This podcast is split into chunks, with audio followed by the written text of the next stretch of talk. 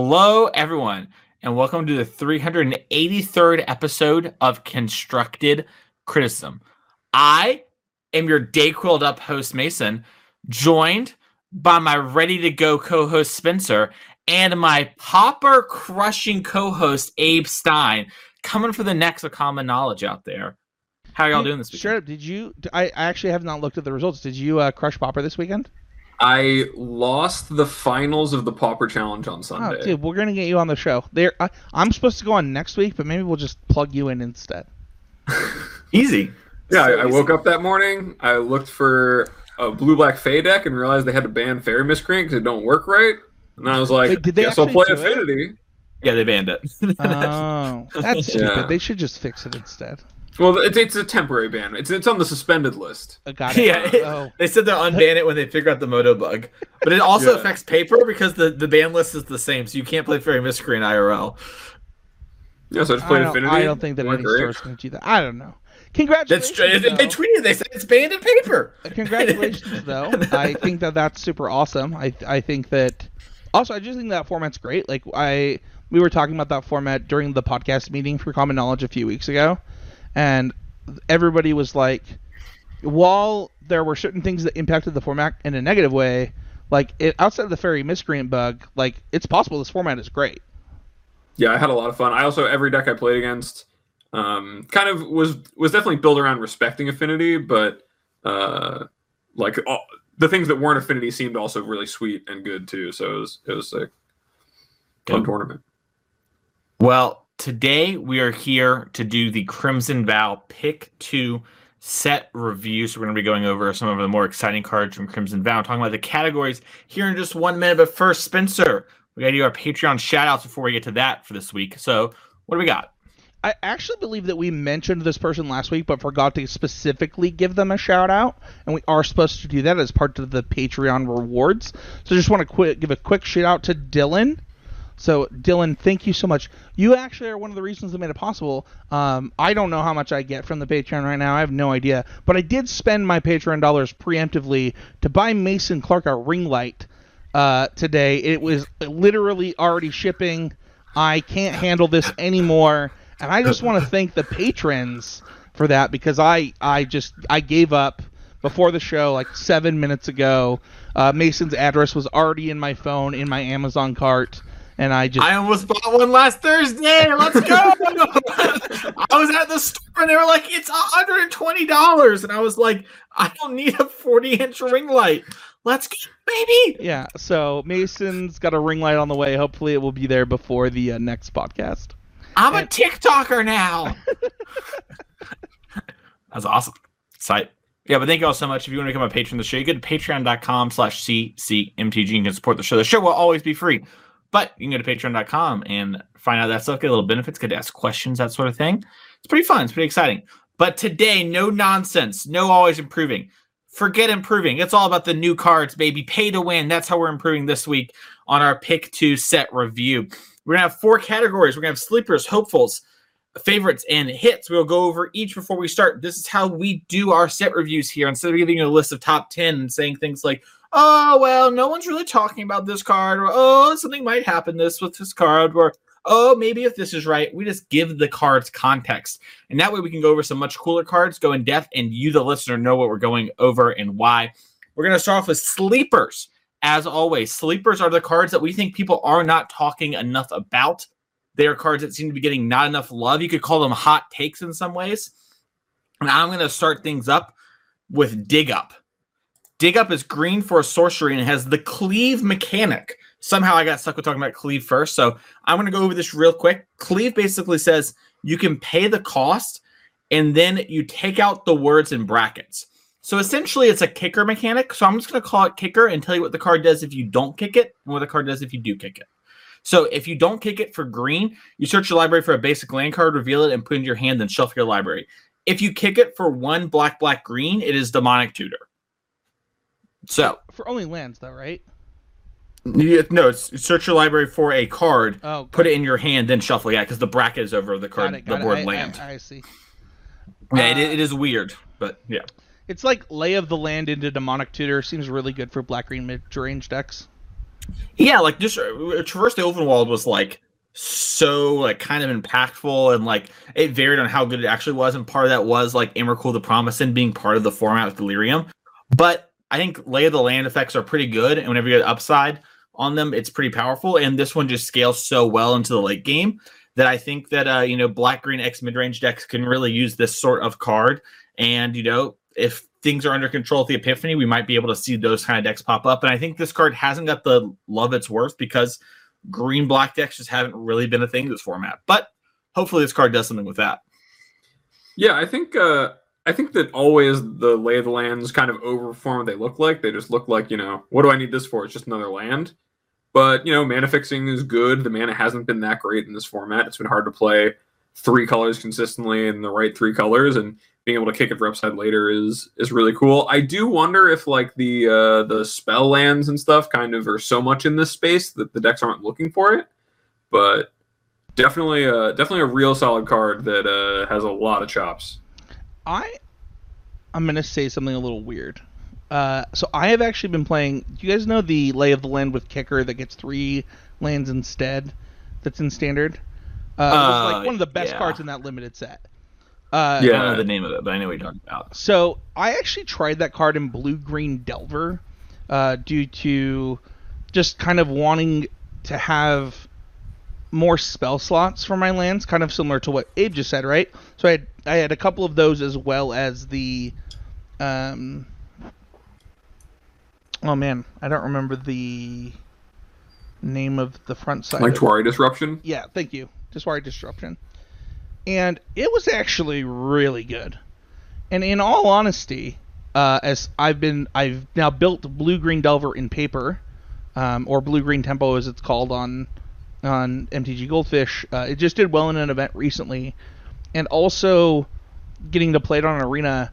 I I would not be surprised to see that deck just wanting to play three colors and finding a way to be a three color deck with this card.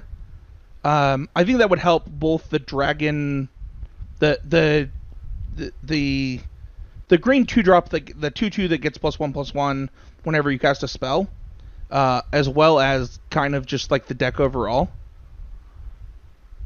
Yeah, it definitely helps your prowessy kind of things while Yeah. also keeping your land count playable without like too much sacrifice for sure. Yeah, I, I think I, I would not be surprised if that deck specifically wanted this card uh, to kind of give it that late game feel where it's like, I no longer need a land. In the early game, I can get a land. Uh, yeah, I, I- I think that this might be just better than getting a bunch of extra lands because that kind of puts you into like a play pattern where you maybe even want to go bigger than Delver wants to go, whereas this keeps you kind of in the range of where Delver wants to go. So yeah, I, I, I like this pick a lot, Mason. Yeah, this card's sweet. Dragon Skelly. I was it was racking my brain like the dragon I was two like, It drop. starts with dragon. I just played the card Yeah. today. Yeah, I, I just remember like dragons aren't there aren't many two drop dragons. You have to work for them. I was trying to figure it out. but We got there. My other sleeper is the Headless Rider. For two and a black, you get a creature zombie 3 1 that says whenever Headless Rider or another non token zombie you control dies, create a 2 2 black zombie creature token. So this card is kind of in the Midnight Reaper S category, right? Like it's a three drop black creature that gets advantage for when things die or sacrificing. We haven't had something like Midnight Reaper for a while now in standard, and the sacrifice decks have a couple pieces to them, and they're kind of close in a lot of ways. And while they're getting a little overshadowed, I think this kind of card's actually really good for those decks. Because often one of the problems was is that while Midnight Reaper was really good in post board games, or against specifically rafts, like you get to find your more powerful cards, you would have to actually commit mana again, and there'd be draws where you're kind of clogged on mana. You wouldn't be able to deploy your threats as quickly. So this actually lets you stay on the battlefield. So I think it's not as good as a Midnight Reaper type card, we don't have Midnight Reaper, so that's not a problem. We don't have to compare them like that exactly. And I think actually having battlefield presence at all times with cards like Exodus is actually really powerful. So uh, Exodus and the Awoken Horror, I think, are both really, really strong, and this kind of card enables them uh, to be a little bit better. So I'm excited to play with this one. Uh, I I not only agree with you, but I also disagree with you. I think this card is actually better than Midnight Midnight Reaper in a lot of the versions of the deck.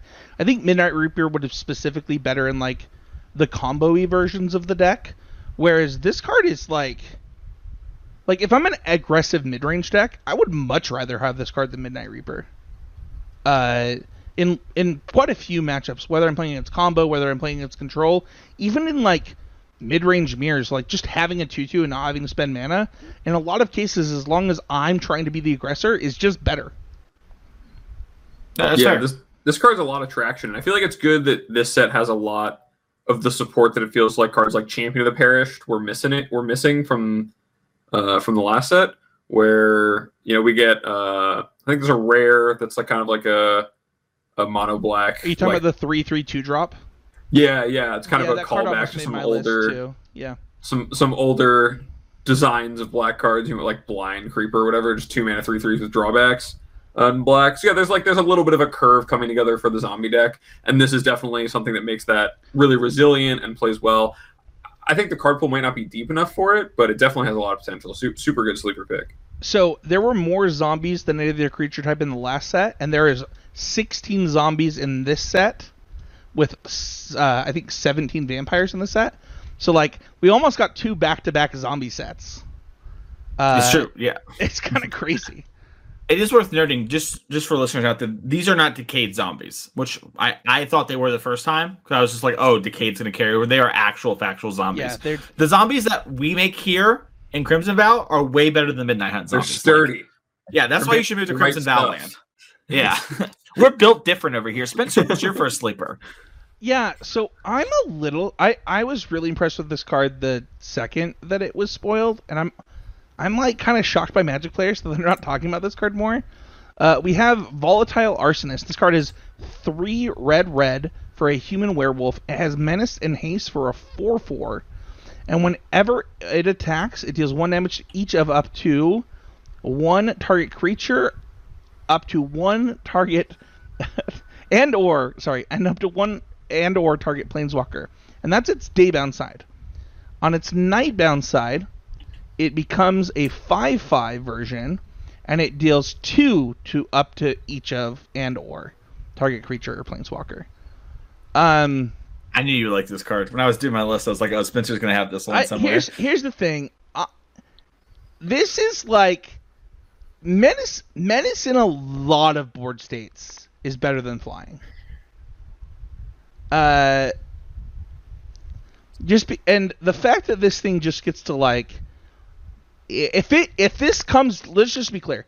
If this comes down on Nightbound, like this, this messes up the board. I think this card's pretty underrated. I don't know that it's like I don't know that the werewolf deck is getting any better by this card existing. Um, I mean, maybe you play this over the the the the dragon, uh, Goldspan dragon. It's it is competing with a hard card to compete with. However, I do believe that there are mid range decks specifically that would rather have this card than uh, Goldspan dragon. And I- I, think I think this card's pretty insane. Yeah, it's like a more aggressively based Huntmaster of the Fells, right? Like kind of comes down, impacts the board, and like controls it a little bit while being more aggressively oriented. Yeah, And I, I think for like mid rangey red decks, that could be something that they're interested in. Yeah, one of the things that I think about, um, I hate this deck, but I actually thought about the the Rakdos midrange deck that people played for a while in Standard. This card seems way better than Goldspan Dragon in that deck, like like substantially better. And if you think about like even some of the Jund variants of kind of the green red deck, I think this card is better in those versions too. Where like you're really trying to control the board while staying aggressive against uh, whether it's mono green or the other decks. Uh, and also the fact that like we have so many important X ones in the format, I, I think this card just is really good. Yeah, I, think you know there, there's room for multiple. Just because Goldspan Dragon's so good doesn't mean there's room not room for more dragons. And uh, this is this is a pretty sweet one, especially. I like that it, it kind of follows up on the daybound nightbound stuff too. I, I could definitely see like the um the Depraz like Gruul deck that topped out at Goldspan Dragon wanting to top out at this instead because it's already playing some of that daybound nightbound stuff. Yeah, it, Uh, it's interesting because that deck used the treasure for blue, right? Whereas like yeah, it, it felt like the Jund deck, and, and maybe the decks just changed, right? Like maybe if killing X, I love what you said. I think that if killing X wasn't one's as important, this card is way better.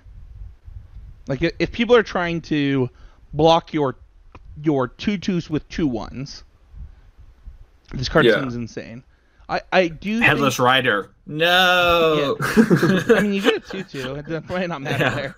I, I, yeah. I don't know. I, I was really shocked that nobody talked about this when it got like previewed, and I also just haven't heard people talk about it.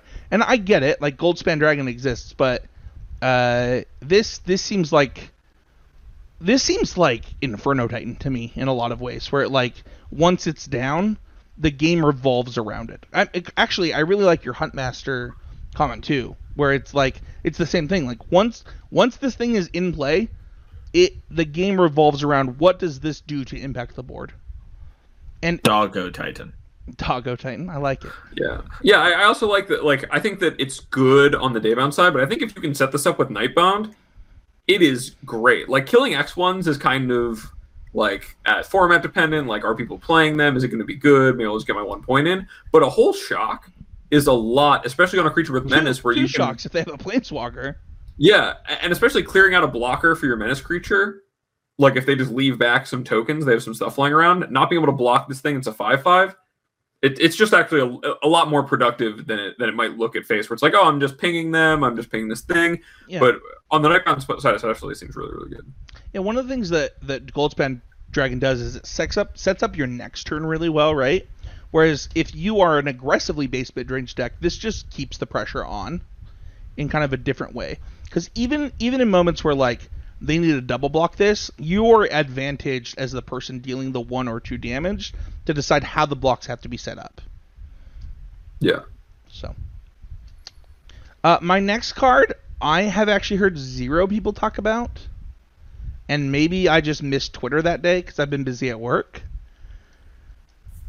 Mason's like, the uh, the Twitter sphere has an awkward time while you're pulling this card up because uh, you know, the invitational was going on okay, and a lot of all right. I, on the I was, weekend. I was like, I'm pretty sure I heard literal zero people talking about this.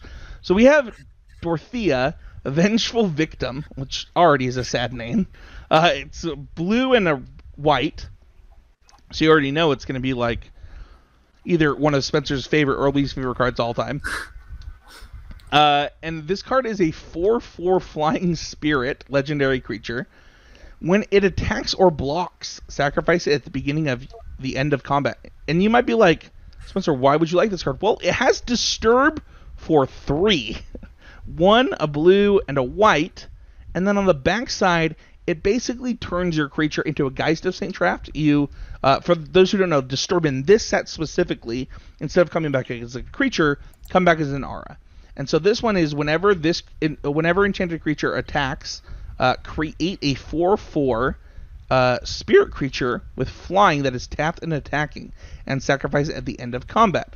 And then if this uh, this flip side, which is Dorothea's retribution, would go into the graveyard, you exile it instead.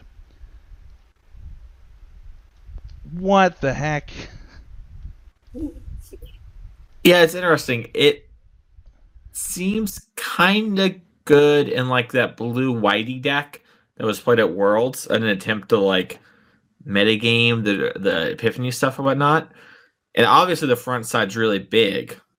Um, I, I would not be shocked if this saw play in like Pioneer, dude. I think Pioneer's a little different, where they could also use the disturb path a little more too. Yeah. But um, I agree that like in a spirit stack in Pioneer, that maybe that's like a I- little, it's got a little oomph there.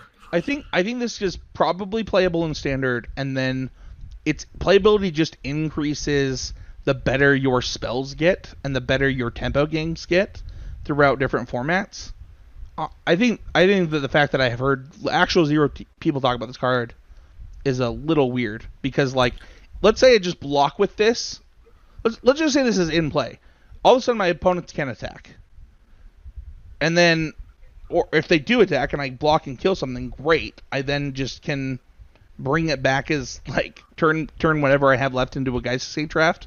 I, I think I think this card's pretty insane.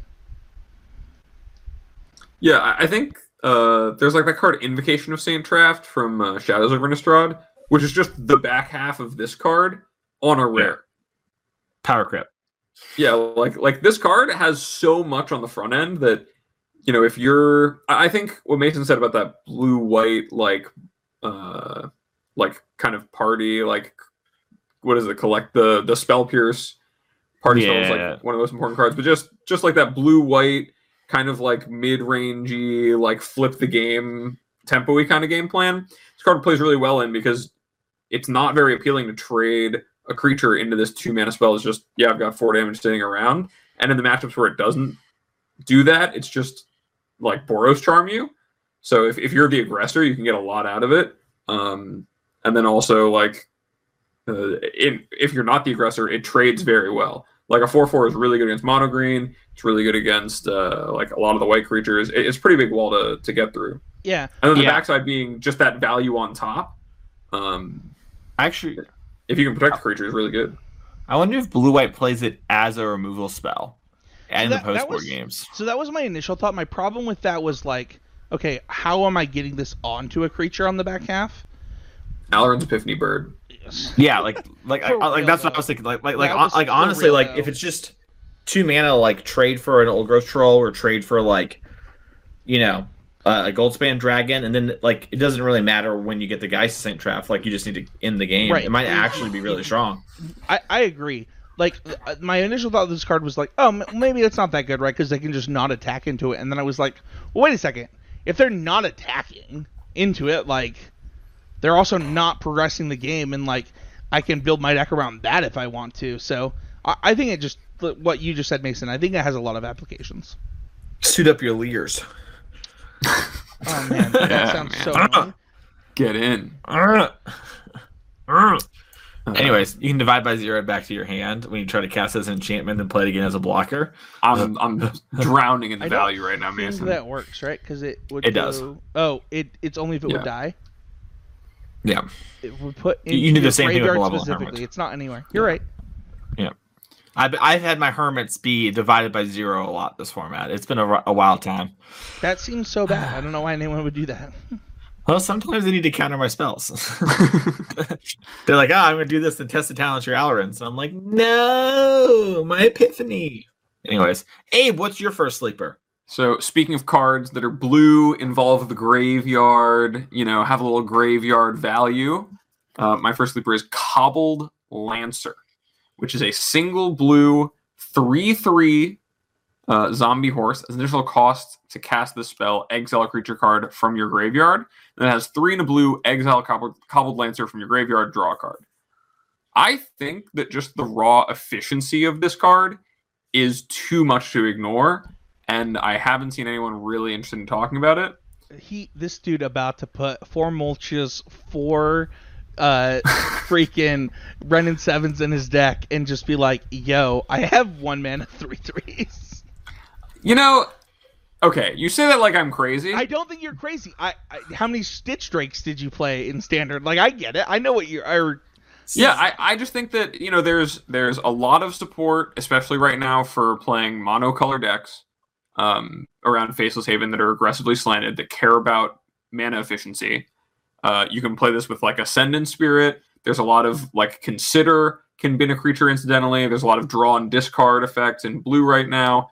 You could make this part of your creature package in like a mono blue tempo deck fairly easily, especially around Delver of Secrets card people have to kill on site, you know, with, with relative frequency. I think that, you know, it, it obviously can't be a 3 3 on turn one unless you're like, I don't know, playing Street Wraith in Modern or something. Um, but it's just a lot of raw rate and and the fact that you can easily cast it and protect it with something because it's so cheap uh, and you get to recoup the value later makes it just like kind of a, a really appealing card to me. I don't know how you guys feel about that. No, this almost made my list for the exact reason I just said. Like, I obviously was teasing you, like, you about to go put mulch and Renin seven in your deck, but like in all honesty, this this card almost made my list for that exact reason. I was like, you know what, dang, like blue green self mill with like this card, like if like that that seems pretty good. A- And it's it's funny, right? Because like obviously we live in a world where mammoths are like five fives that are attacking us. Uh, but okay, attack me with your five. Like I don't I don't know. I, I think that it like holds down the ground really well against a lot of creatures, and it and it slots in really easily. Just one man is just not very much. Let me tell you about a little format called Pioneer. let, me, let me tell you about a little deck that was close to my heart called. Hold on, Stinky I thought that you and I were n- on the. Oh wait, did we tweet about this? Are we are we pro Pioneer now, Mason? Yeah, I mean, let people have their make believe format. Let them have Pauper. Anyways, uh, let me talk about Stinky Beats. Let me tell you about Sultai Dredge and Pioneer, the coolest deck to ever exist. It just played all the Dredge cards that were legal in Pioneer with a bunch of terrible cards. And this card's a real upgrade for that deck because it actually triggers your prize and goes without being Narcomoeba or Scrapheap Scrounger. And that deck really needed some love. So I'm in. I'm in on the Cobbled Lancer. I love Stinky Beats. Stinky Beats is my second favorite deck in Pioneer history. Well, no, it, it doesn't. Tri- you can't cast it from the graveyard. You just have to ca- exile a thing from your graveyard to cast it. Oh, I thought you could also cast. I just heard you. No, you can draw a card with it. Yo, I hate this card. You get like you get a, a super expensive clue. I love clues. All right, yeah, this card's cool. I, I have I have no clue what I'm supposed to do with this card. I can't put in Stinky Beats. Man, It would be good. I there. think- you, I you have a lot of if, if there's Satyr Wayfinders and Stitcher's Suppliers going around, this There are. card is I just want to be clear that ready to go. that Thalia. We'll talk about that card later, but like the fact that Thalia is in this format, and I have a one mana three three is already really interesting to me. Like, just in standard in general, I I. Oh, I hate that card. you hate Uh, so my Cobbled second Lancer. No, I hate Thalia. My second sleeper also hates Thalia, also likes mono blue tempo. Thirst for Discovery. Uh, it is an instant for two and a blue. It says draw three cards, then discard two cards unless you discard a basic land card. This card is incredibly good. And I have seen no one talk about it. So often, especially in uh in formats where the mana is like not particularly good, you're playing two color decks, you're just gonna play a bunch of basic lands. And this is just draw three, discard a land so much of the time that it's just such a huge boon at instant speed to all sorts of control decks, tempo decks. Like it, it is the best draw spell in the format, I think now, I, uh, I, and I don't think it's very close. I'm actually a little surprised that you haven't heard people talk about this. Like the day this card was spoiled, I heard people talk about the fact that we have, you know, we already had a mono blue deck that like obviously didn't take off this format, but like is getting a lot of support. Um, you know, it, it, you if you wanted to discard, you know, flashback spells and, um, what is the name of the mechanic we just talked about? Disturbed. Disturbed. thank you. Uh, like you could do that as well, and also like I actually think that the lands in this standard format specifically force you to play a lot of basics. Like uh, whether you're playing the lands that want you to reveal the The snarls. yeah I, whatever they're called. Uh, Snarls. and also, didn't we get new lands that want you to do that in this set? No, this this set is the completion of the Midnight Hunt cycle. Those are honorary shouts for hits. It's just so, the, the- so slow they're lands. they're like sl- the slow lands. Yeah. Mhm. They're, they're the same ones from Midnight Hunt, but the But uh, at the same time, like enemy you want to play more basics for your snow land for your slow lands too, so that your third land comes into play untapped, right? So Yeah, well, your those don't count basics, untapped? but you do Those want your don't first two lands to be untapped anyway. So, like playing more untapped lands in basics is already really good. S- the slow lands just say if, if they're your third land, they Uh, come in. sorry, untapped. I just nothing- meant sorry. uh, We're saying the same thing. I'm saying that Okay. If I want my two lands to come into play untapped, my first two, I want to play more basics, which makes this my slow land Yeah. also come into play untapped. Gotcha. So I, I agree with you. I, I think that you're just forced to play a lot of basics in standard, and then in monocolored decks, this just or not even just monocolored. Like I think two color decks in this standard format specifically play a ton of basics, like eleven plus almost always. Yeah, and I think like Behold the Multiverse is kind of hard to compete with depending on what you're doing, but like just dr- going plus three and then discarding like a land is so much better than Scry two draw two so much of the time that I think I think this card's got like real chops and is definitely a card that uh, I don't know. It just seems so so strong to me. I remember like compulsive research in like common uncommon cubes and stuff I've played with where it's just draw three then discard any land or discard two. And I'm like, wow, that's such strong card advantage. This is just levels beyond that in most games of Magic play.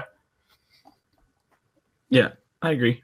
It uh, it strikes me as particularly strong. I, I it's curious. It seems like a card that gets weaker for the next couple of sets, and then we'll get really strong again when rotation happens, and we'll trail Yeah. off again. Like, yeah, it's definitely this- as the mana gets better, you don't want this as much. But when the mana is currently the way it is, like what Edgar and Brad played like black, red, and blue black pathways with no black cards in their 75 just to make people think. Like that's where we're at in standard. Yeah it's it's cool for sure. It's dope. Let's move on to hopefuls. So hopefuls are cards that are kind of appealing. They seem like they're lacking a little bit, and we're really kind of hoping that they're going to make the cut and see play in some sort of format or some sort of thing. I'll start things off with the Hamlet Vanguard. For two and a green human creature warrior, you get a 1 1 with Ward 2. So it's spend two mana per hit this creature.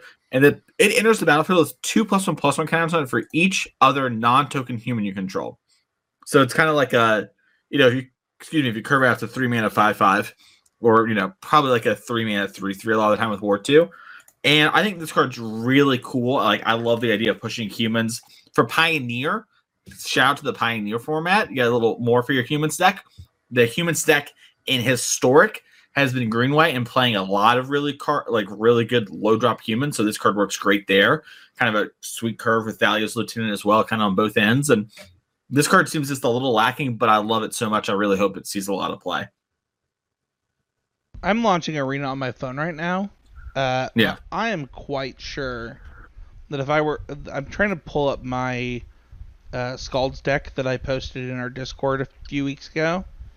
I'm pretty sure this card is basically like a like a three mana seven seven in that deck pretty often.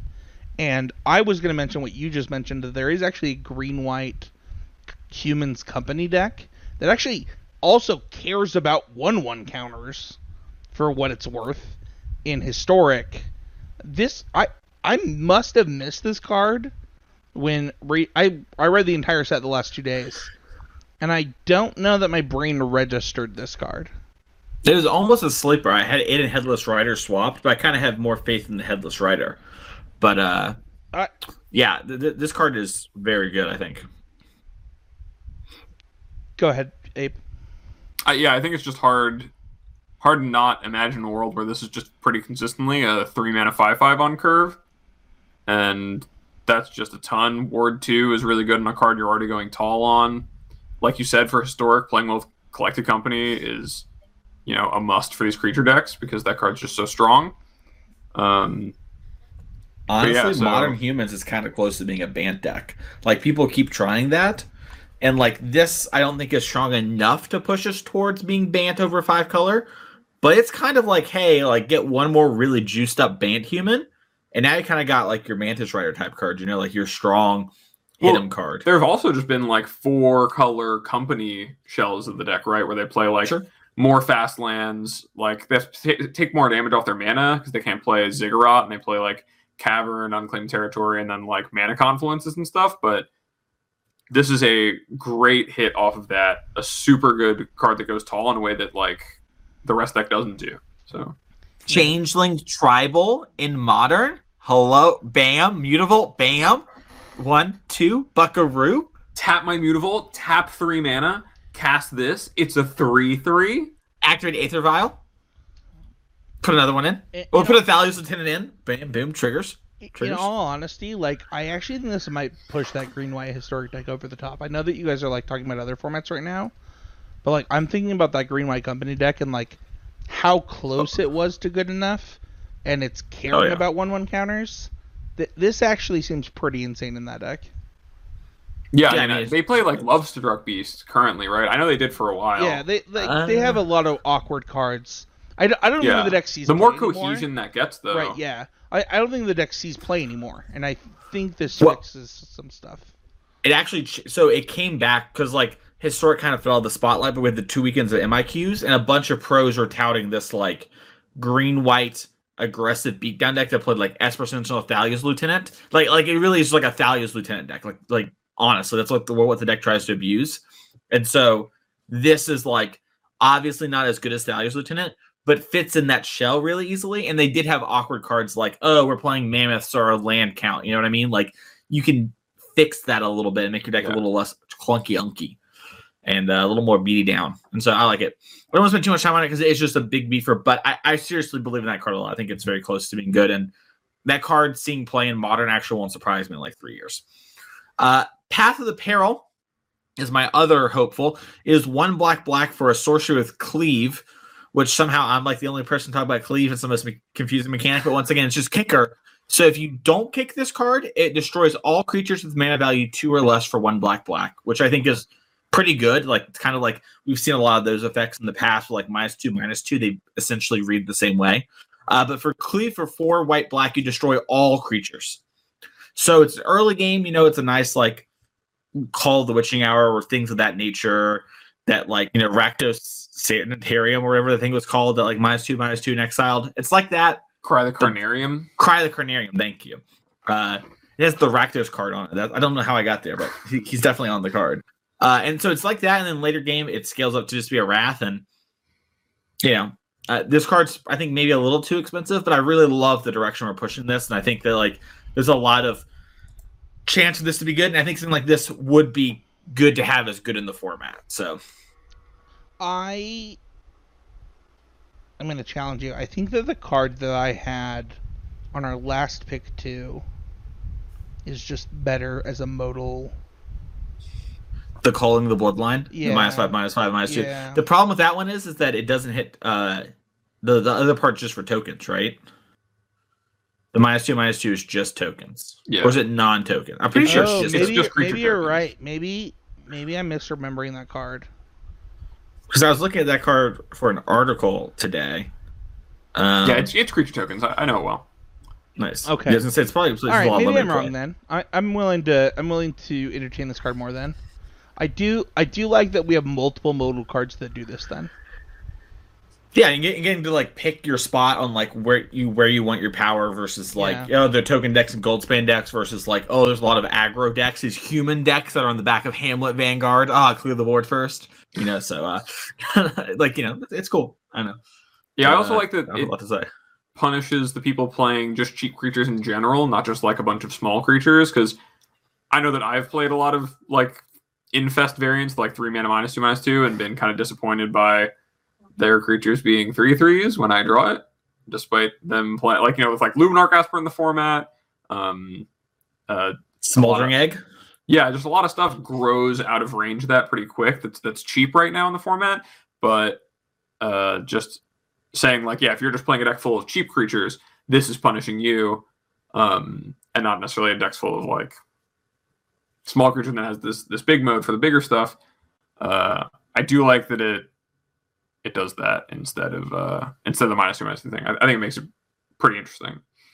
Spencer, what's your first hopeful? Oh man, I had to go back to the show notes. I was uh You would never do anything else during the podcast. No, I I was reading I was reading your card. Uh I'm just kidding. it's Ascendant Pack Leader. Oh no, that's favorites. Hold on. Wait a second. Yeah, you, you had yours all out of order, but we have them ordered on the I show see. notes. I, I, did. I have my I have my Scryfall lists. Uh, out of. It says order. Savior of Ollenbock for yeah. you right here. Okay, so that card is white white one for a human soldier, and it has training, which is when or it's a one two by the way. Uh, whenever this creature attacks with another creature with greater power, put a 1 1 counter on this creature. Whenever Savior of Ollenbock uh, trains, exile up to one other creature from the battlefield or from a graveyard. That's important because when Savior of Ollenbock leaves the battlefield, put the exiled cards onto the battlefield under their owner's control.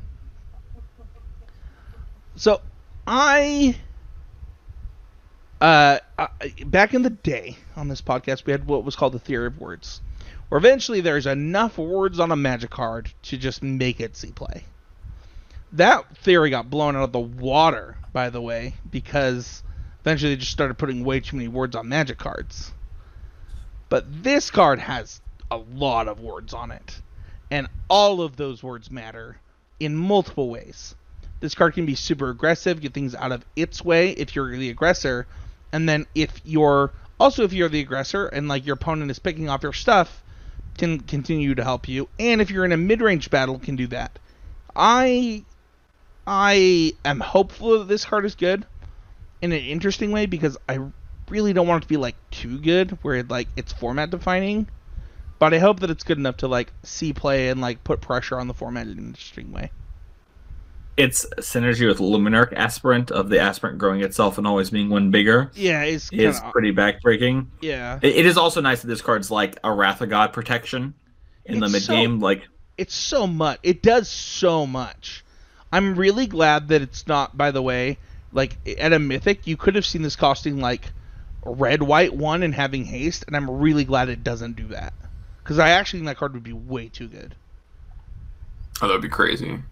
Like Yeah, I Just actually immediately that card train with it and get rid of someone's creature. Right. It's like Glory Bringer if I you have another creature in play. I actually think that that card would have been busted, and I think that this card is like either quite good or maybe like just too slow because like a three mana one two that does nothing when it comes to play in your it's aggressive unplayable. Right, right, right, like- you're just like okay, but like if you untap with this, you you could like really put a world of hurt on your opponent. Yeah, it's hard for combat to feel bad if you're able to attack with this and train it Right. on turn four. And it's Uh, I think it's impossible not to train this in any any white deck right now. Yeah. Yeah, and if you start training it multiple times, like you said with Luminarch Aspirant, then Right. like now it's it's a huge problem for your opponent's creature deck if they're like just trying to like get ahead on board again, uh, or you're just getting a ton of value. Yeah, this card this card's really strong. Also made my, made my list too. Yeah, Yeah, creatures with ETB effects aren't at a premium right now because Alrund's doesn't allow it.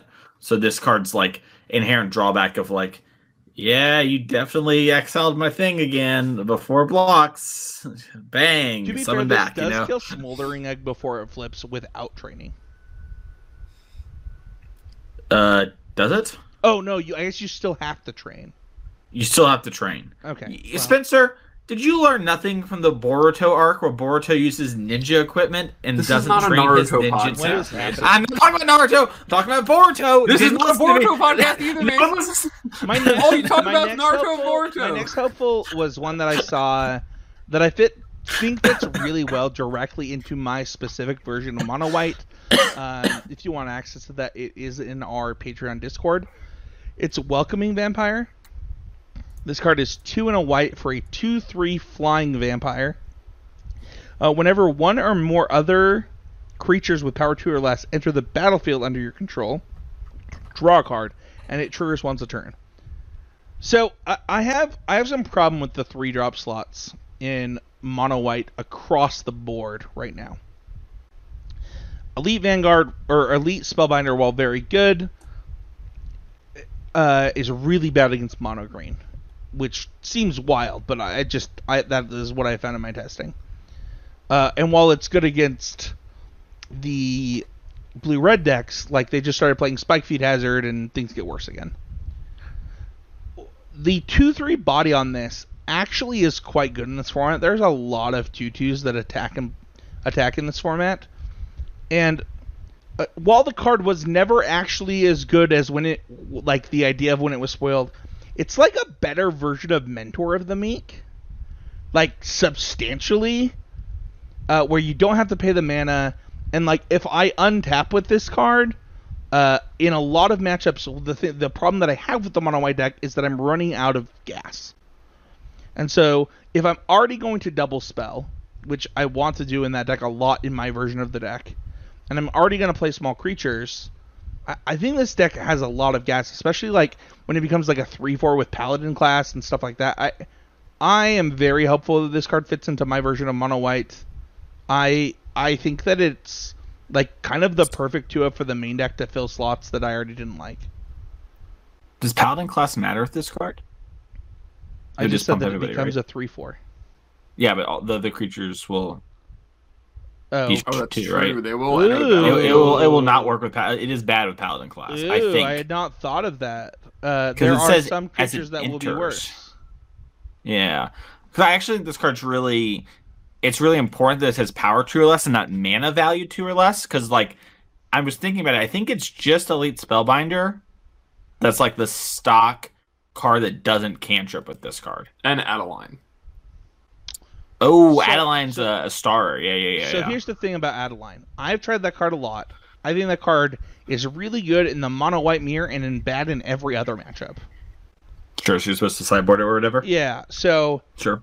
So it's not the, actually the a three drops in in mono white are like like very format dependent and deck dependent and card dependent and I think that this just Yeah, they're actually- also good too. yeah they're all so good yeah exactly. like you don't actually have enough room to play. It, it's like the four drop problem of mono red a few years ago. Actually the three drop problem of mono red a few years ago too where like okay I can't play all of these.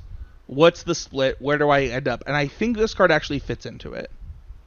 Yeah, it reminds me a lot of Bygone Bishop from the last time we run in Innistrad. Yeah. Basically, like the same idea. I think creature power two or less enters, you get a clue, which is like another delayed kind of or slowed down draw effect. And that card was just really good in every grinding matchup for the white deck. When it comes down to just slogging through answers, which you know is a, t- a time honored tradition for the white deck to win, is that your opponent's going to try to kill all your creatures and you got to play more.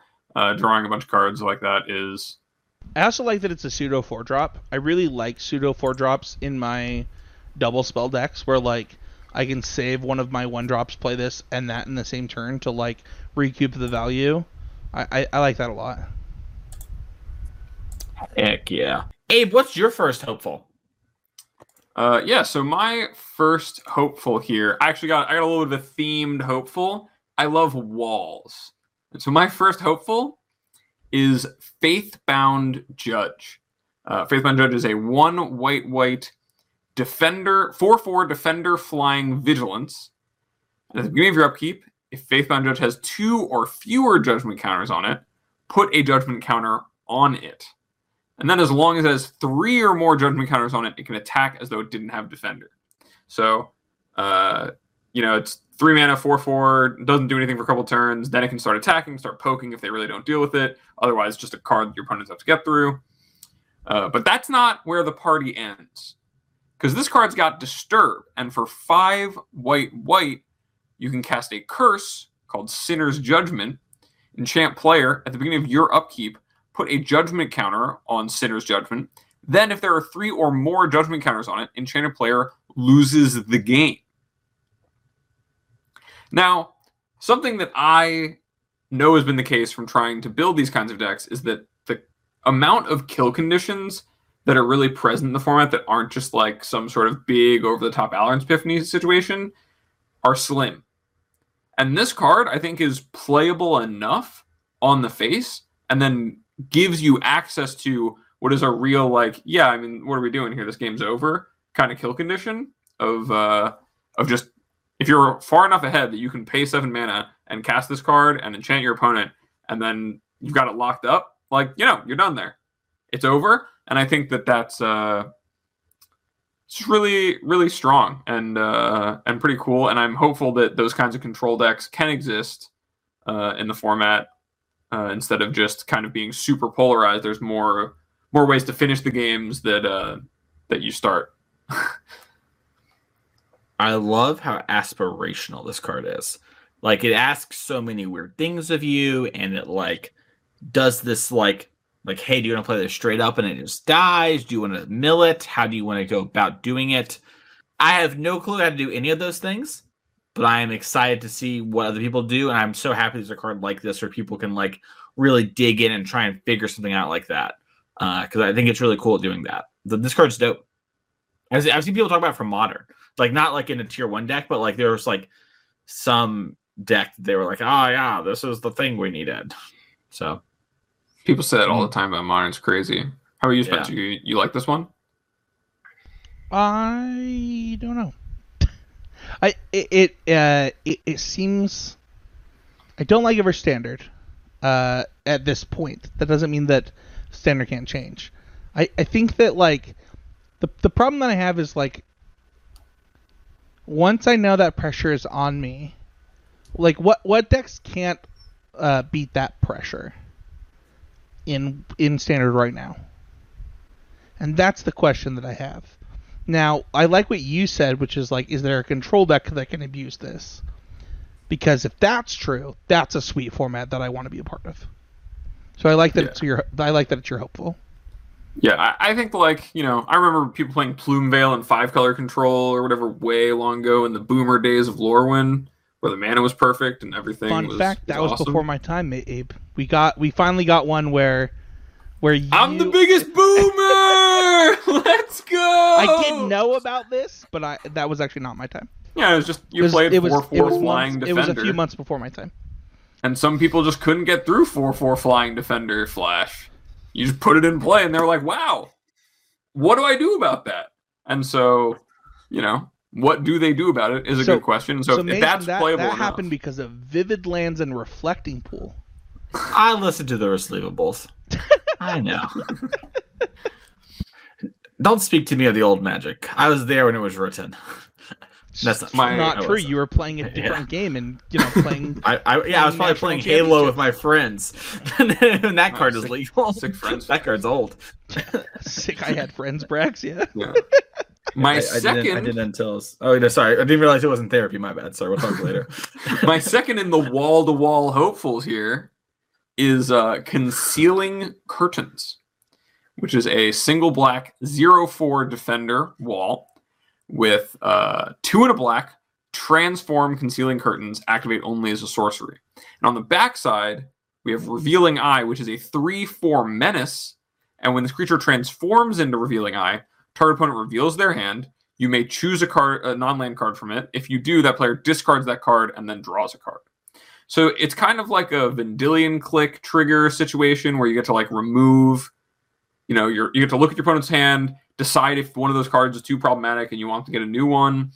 Um, you can play it on turn one, and it's a you know it's a reasonable rate for a wall. You know, like a zero four does block a good amount of things in the early game, and then the three four menace, uh, like attacking basically the turn you transform it does a lot to kind of swing the game and and adding this disruption to it. It feels a little bit like this is going to be sound like a big stretch, but the play patterns of flipping it is kind of like playing with Thought-Knot Seer, where you're going to try to like disrupt them and present this thing that is a real problem.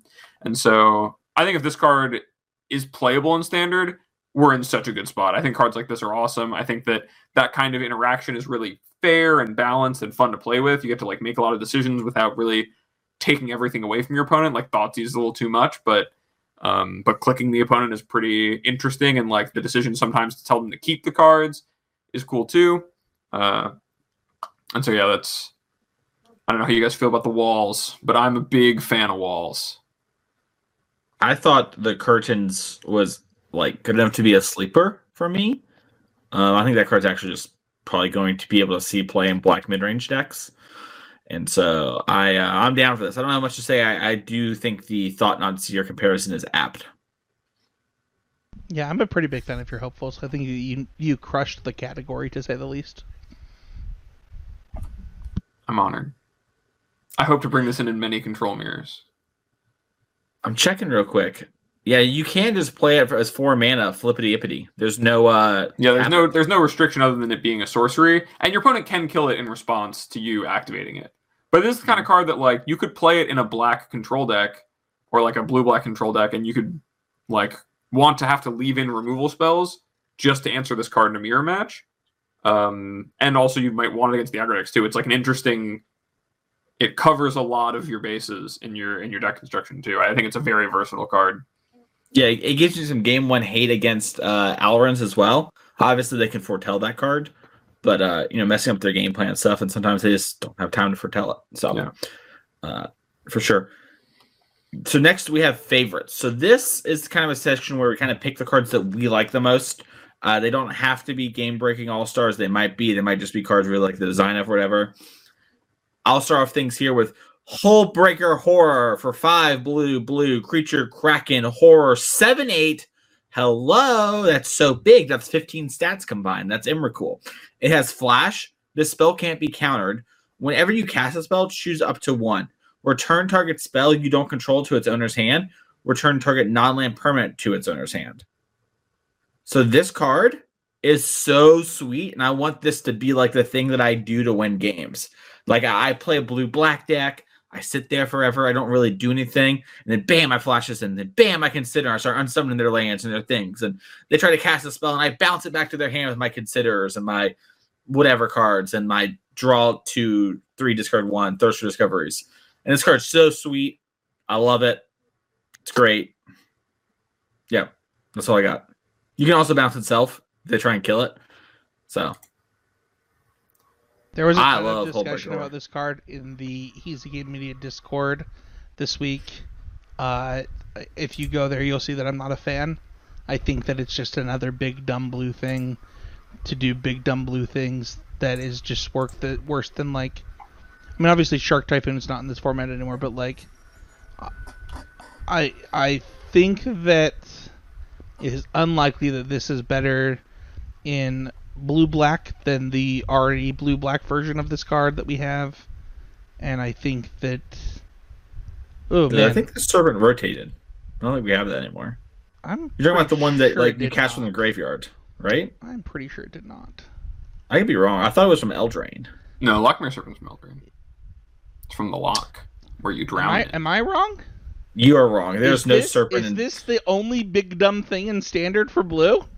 No, that's Koma. Big dumb flash thing? Yes. Big Yeah. dumb thing? We have endless ones of those. Yeah. Maybe I'm wrong. I don't know. I I yeah, th- this card's sweet. I think I think that as a fan of big dumb things, this does big dumb thing stuff. And uh, as a fan of big dumb thing, I know that big dumb thing has not been good in a long time, and it makes me sad. You reanimate this one, you start bouncing things. Ooh. You start countering things. I, I, I'm looking to Did uh, thirst. Imperial Rising Discovery. get spoiled in this set and I missed it? There's a summer animate thing for like five there's mana. there's one that costs one less for each creature that died that's in But does it have black. flashback? Yeah, it has fly. It's three green black. Ooh. Reanimate a creature, So there's put it Soul into play, and then five Okay. green black, and it costs one less for each creature that died this turn. I'm I'm I'm more interested now. Okay. a little dig up, maybe a little searching for some Woo! You could also play um, something that the blue black control decks did is they played Port of Karfell, the land from Kaldheim that comes play tap and taps for blue, and you pay three I know what you're three talking about. blue yeah, yeah, blue black tap, sacrifice it, mill Yeah. yourself for four, and then put something to play tapped. Yeah. there so you, go. you know that's also uncounterable. All right, all right. I'm getting, I'm getting. You're, you're hyping it up, Mason. What's your next one? He's- Yeah, he's raising the roof. That's me right now, and that's happening. he is all about it. My other one is Blood Fountain, a black for an artifact. When Blood Fountain enters the battlefield, you create a blood token. A blood token is you create an artifact that has one tap, sacrifice it, discard a card, and then draw a card. So you get to rummage.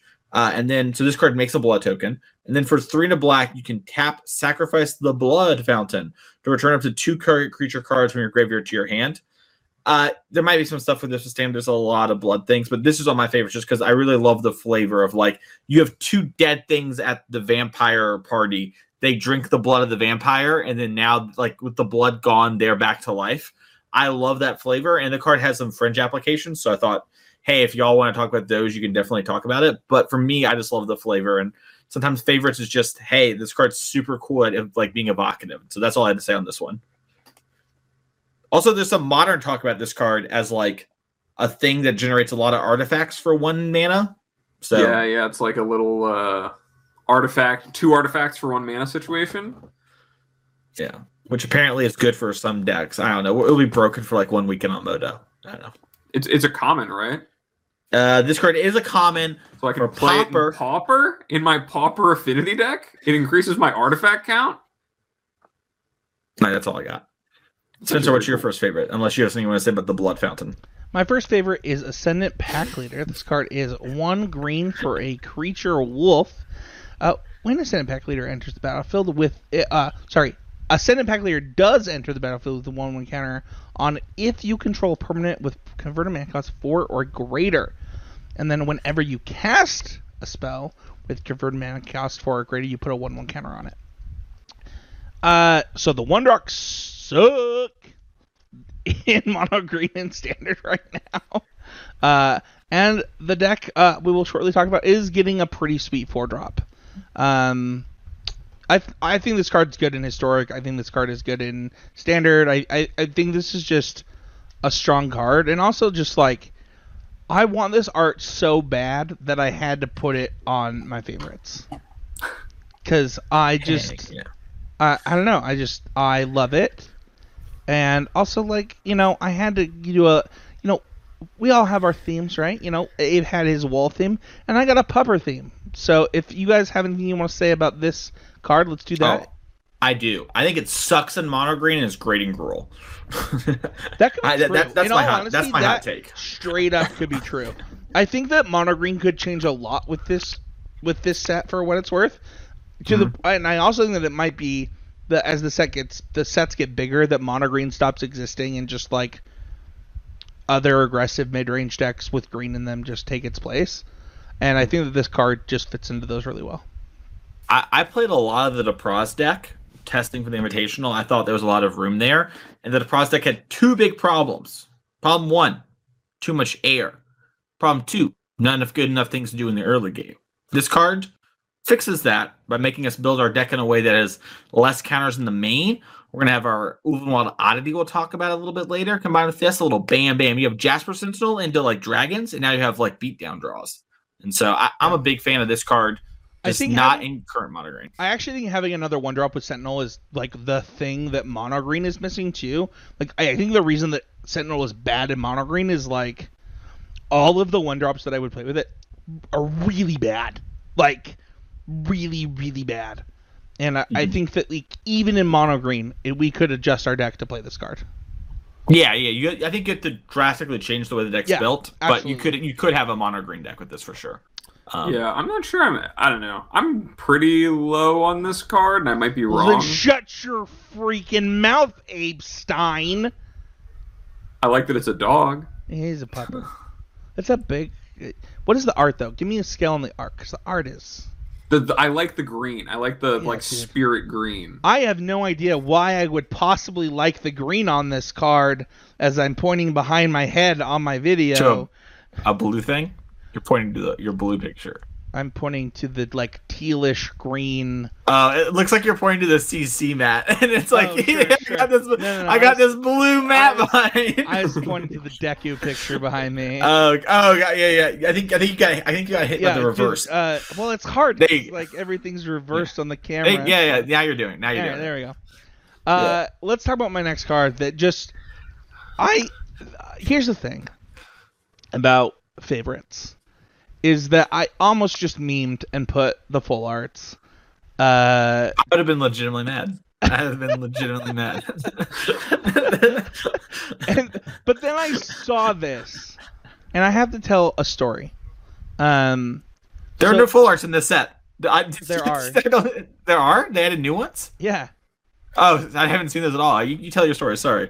Uh, yeah, they're just like the same theme though. They're just like full arts with, like the black on. Anyway, God, I I hate these Innistrad lands. dude, IRL, I by think the they're way. so sweet. I I disagree with everybody on Twitter about this. I think they're like. you haven't played a real suck. Magic tournament. I can't tell what my opponent's lands are. I don't. I mean, dude, I played.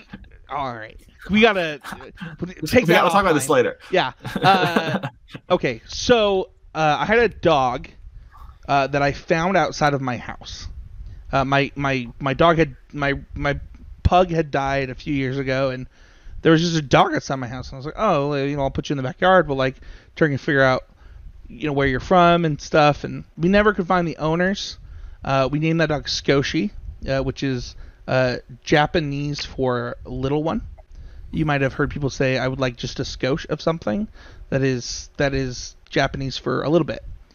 Uh, and he uh, was the cutest, the cutest thing. He was like one of my best friends for years.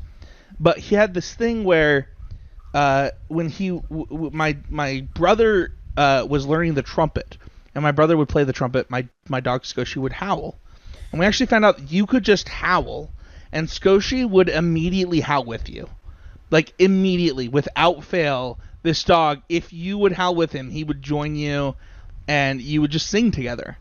And so my other favorite is Pup Song Pup is Pack Song Pup. It is one in a green for a creature wolf. At the beginning of combat on your turn, if you control another wolf or werewolf, you put a one-one counter on Pup Song. Uh, uh, sorry, Pack Song Pup. Uh, and when it dies, you gain life equal to its power. Uh, I don't know. It just reminded me of my dog, and honestly, like this card is probably not playable, but like it, you know, there are formats where maybe it is. Like it could be a two drop in mono green wolves. In all honesty, Wolves EDH All Star for sure. like yeah, like straight drops. up, if I if if I'm just like all in on wolves, this might make the cut. Like you know, on wolves aggro. Yeah, if you if you play your one one on or your two one on one and then this on two, You that's got three. It's a Watchwolf on when yeah. you're uh, attacking well, with by it. the time you're attacking with it, it's a Watchwolf, and then you have your other two drop in your your three three for green green in your other pack leader. Like you do actually have a pretty aggressively slanted wolves deck if that's what you want to do with your with your life. But also, it's a singing puppy. Yeah, the art's great. Super, super evocative. There's all those like wolves in the background, and he's just got the spotlight on him. He's belting out. I I have a question. Why does the Ascendant pack leader have pack leader as one word, but werewolf pack leader is pack leader as I two knew words? this was going to come up, and I don't know. Why does it matter? Well, I just would like to learn. I'm just trying to always improve. I, think didn't it's realize. a, I didn't realize we were against always terminology thing. I think it's an Innistrad terminology thing. They're think both that from there are Innistrad. pack leaders, which are like a- they- an appointed Are they job. both from Innistrad? They're not both from Innistrad, right? No, werewolf pack leader is from. It's from the. Uh, it's from AFR. the. Yeah, AFR. No, it's not. Yes, Yeah, it it is. is. How much want to bet? I, I don't- I I'm not will. gonna bet I will agree with him. I'm I'll just gonna be- I'm just gonna be- I'm just going to be ridiculous. I'm just going to learn from American politics and just say no. It's like Sure. it's like in Naruto where Go on. where uh, actually we were thinking of happened in Naruto, not Shippuden. Ah, you see, now you got me. Now we're talking data. Am I right? I thought we were talking about Boruto. I'm really confused now. Do you not remember the moon people in Boruto that taught us all ninjutsu? In all honesty, Anyways, So in all honesty though, like I I think this card is like a super flavor hit, and it, and I also think that like if you're looking for like a budget mono green aggressive deck, you're getting pretty close to it with like the wolves version of mono green, and this card fits really well into it, and I like that that exists. Pack Song Pup is the green Luminarch aspirant. We will not be taking any more questions at this time. Abe, what is your favorite? so my first favorite is just it's kind I feel I don't know. I've got a, a card to tell a story in mind, but I'm gonna start with uh with Hallowed Haunting, which is just uh a nice little it's a little upgrade to Sigil the Empty Throne. Two white white enchantment as long as you control seven or more enchantments. Creatures you control have flying and vigilance, and whenever you cast an enchantment spell, create a white spirit cleric creature token with this creature's power and toughness or number of spirits you control. So you play this, you play your cantripping enchantments, and you get a bunch of spirits, and they all get big, and then you hit your opponent. It's great, super fun. I know a lot of people like Sigil's a huge hit. The Enchantress stuff is huge. We saw it in Modern Horizons 2. I think this actually is a big upgrade to Sigil the Empty Throne in the uh, in the Enchantress deck in Modern. And while that And is historic. something that, yeah, I guess in historic, I, Big, I'm a sure big this card's good there. right now. Um, but yeah, I, I just like that it's you know kind of uh the same feeling of a card. It costs one less mana. I, I just like cards like that. Histor- like I like the idea of playing an Enchantress deck. I like kind of the representation of kind of prisony pillow fort gameplay still existing, and and their kill condition getting better is probably better for that deck being less miserable to play against sometimes. So I really hope this card is not playable. Uh, not because I don't think it'll be playable in any uh, not format. not because I don't love this style of deck, but because like if this card is playable, which I think it's getting pretty close to in historic for what it's worth, I do not believe that we have the support to actually beat that deck. Like if, if that deck becomes good, I actually think it's a problem. I think there's probably some destroy all enchantment effects, and they've been putting a lot of there is incidental. actually not a destroy all enchantment effects in Oh. historic. I know this because I have played against that deck in historic already. Get on it, Burn Watson. tree, burn tree, burn tree, go. That's how you beat the deck. I mean, I, that- better. That is how I beat the deck now. I'm just saying, like, I I hope that either we get support to beat this deck because I do actually think that they are trying to make this a thing in whether it's Pioneer or Historic, because you don't want it to be a thing in Standard, right? Like that's that's not fun. But I do think that it's fun in the other formats. But we don't actually have like a Fracturing Gust or a, or even I mean the good one is like the two mana one that just straight up Back to nature. yeah back to nature or whatever. Parasaline Yeah. or whatever. Yeah. So Yeah, I think it's like a pretty great commander card too. I think that it's like an auto auto fill for a lot of those things, and I know I know people play a lot of that. My second card is Serpentine Ambush. It's one in a blue instant. Until end of turn, target creature becomes a blue serpent with base power and toughness 5 5. Now, you might be wondering, Abe, why on earth are we talking about this card? And the answer is that for those of you who know me, I'm a huge draft guy. I love playing limited. I love to really get in, get in and scrap, play my play my bad cards. And over the last few years, they've really tried to push this blue combat trick that is one in a blue, make your thing into a four four. And it has just been like not quite good enough to play. It never makes the cut. And seeing this come as like WotC admitting, they're like, no one's playing it. It's not like it's not good enough. What if we make it a 5-5 i just love that that like seeing that process and seeing the moment where they're like it's got to be five. I'm it's just pretty- got to be. 4 is I'm not pretty enough. sure that in the last three years there was a version of this card that was a four four flyer at uncommon, if I'm not mistaken, yeah and it still wasn't good enough. I have. I'm gonna. I'm gonna. This is guaranteeing you your success, Abe. I'm gonna. I'm gonna guarantee this card does not see limited or constructed play.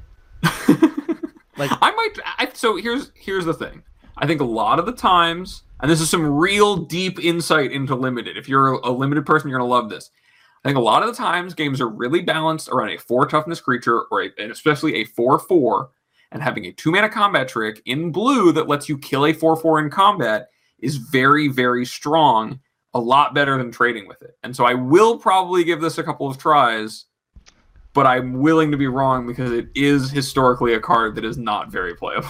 Mason, can So- I, how long can I give on a limited segment on this show? You're the host. One to hits. So No, we- hold on. I wanna- I wanna- I wanna respond really quick. So this set's average converted mana cost of creatures is up. Its average toughness is up. Its average removal spell cost is up.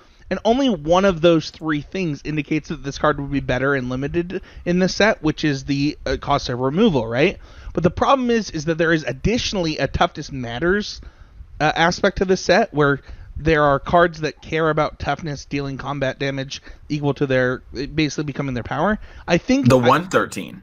that card too. Uh, like I, I just uh, uh, toughness by the way is also up in the set naturally because of that theme. I, I think I think this card is set up to fail. All right, I can make mean, that 113 into a 5 5. Bam. I'm just gonna say this. You know, a lot of filtering because of blood tokens. Gonna get a little extra splash. That's all the limit you're gonna get from me. Check out Sam Black's podcast on the network for the rest of that. On to hits. Hits are the cards I think are gonna make an impact in constructed in a format. We'll probably tell you if it's not standard, for example, or historic. But we'll let you know these are generally the cards that be number one and number two on if we had like a top 10 list. My first hit is Wash Away. Somehow I'm stuck with another kicker card. Blue, counter target spell that wasn't cast from its owner's hand. So uh, that is what happens if you don't kick it. And for one blue, blue, it is counter target spell. So it is blue for countering like cascade things and like stuff from the graveyard, like flashbacky stuff. Um, and then cancel for everything else. So it's kind of like imagine like your new is neutralized for standard. I'm not so sure how important that is for standard, but it's cool. But for modern, it's a great counter spell to have for like the things I just mentioned there, or things coming back from the graveyard, uh, cascading, et cetera, that sort of stuff. And so I think this sort of card actually has a chance to see real play because we've seen things like uh, Flusterstorm pick up recently to counter some of the Cascade cards, specifically like the mono blue uh, Cascade deck as well. While that card is more applicable in other matchups, there might be enough reasons for you to play one of these or something like that, and it won't be dead in other points of the game. They try and juke you, and so I, I really like Wash Away. I think this card's secretly just a, a good hit. It's also good against Foretell. Yeah, it is really good against Foretell. That's a good point. I forgot about that. I So this cast from your hand. I do like that. I had not thought of that before I was thinking, putting my thoughts together. I have a hard time believing that this replaces even Swan Song in older formats. Well, Swan Song's unplayable, so that's not a high bar to clear. I I agree. That's how.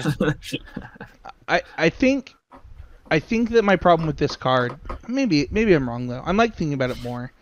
The thing is, is like the barrier to entry for like a one mana spell is like freaking like guttural response. Like seems better than this in a lot of situations. So there's No, so but that's no, many, it's- there's so many one mana situational cards that it's like, okay, how often does this situation come up versus the rest of the stack, right? Like you get a stack of these one mana countery spell type cards. Like even spell pierce. Like it just kind of depends. I do like the idea. I don't know.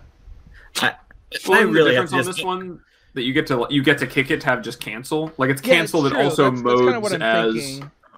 It it kind Yeah. of seems sweet as like a one of though. Now that I'm like thinking about it. Yeah, it's like a one or a two of in like Yeah. old old format sideboards, and I, I think I think that the thing to remember is that cards like Guttural Response are good. They're just situationally good, so we don't consider them as good. And it's kind of like knowing when the time to pick them is right, kind of like KCI. How is this one kind- not situationally good? Other than the fact that its fail state is that it's cancel. Right, I'm saying that that is what this card is. Oh, okay, I'm saying that okay. it, it, is, it is it, it is like I just don't think saying guttural response isn't good or whatever is like fair or whatnot. Like I, I think Swan Song saying that because like Swan Song doesn't actually like do a good enough job compared to other things, but there are not many things that counter a thing that cost well like that aren't cast from this zone, and it does it for a single blue. And I think it's like it's really hard for a card that costs one mana when you're trying to get it in the default games is really strong and then it doesn't rot in your hand. Like guttural response will just rot. And this, if your opponent, like let's say you're playing a cascade deck, right? And eventually we get to the point where I hit my Leyline of the Void and I had this in my hand, and you try to cast your street wraith, right? I can actually just counter the street wraith most likely. And modern's so slow these days that like actually being cancel is playable as we see with Archmage's Charm. So yeah, I would say it's like most analogous to like mystical dispute, right? In the way that it that it works.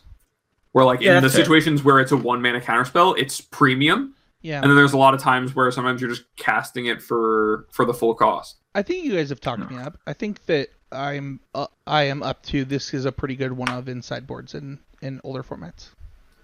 heck yeah. And maybe in standard it will do something. Who knows? Yeah, I had not It- I had not thought of its applications in standard. That actually doesn't that actually does not bug me.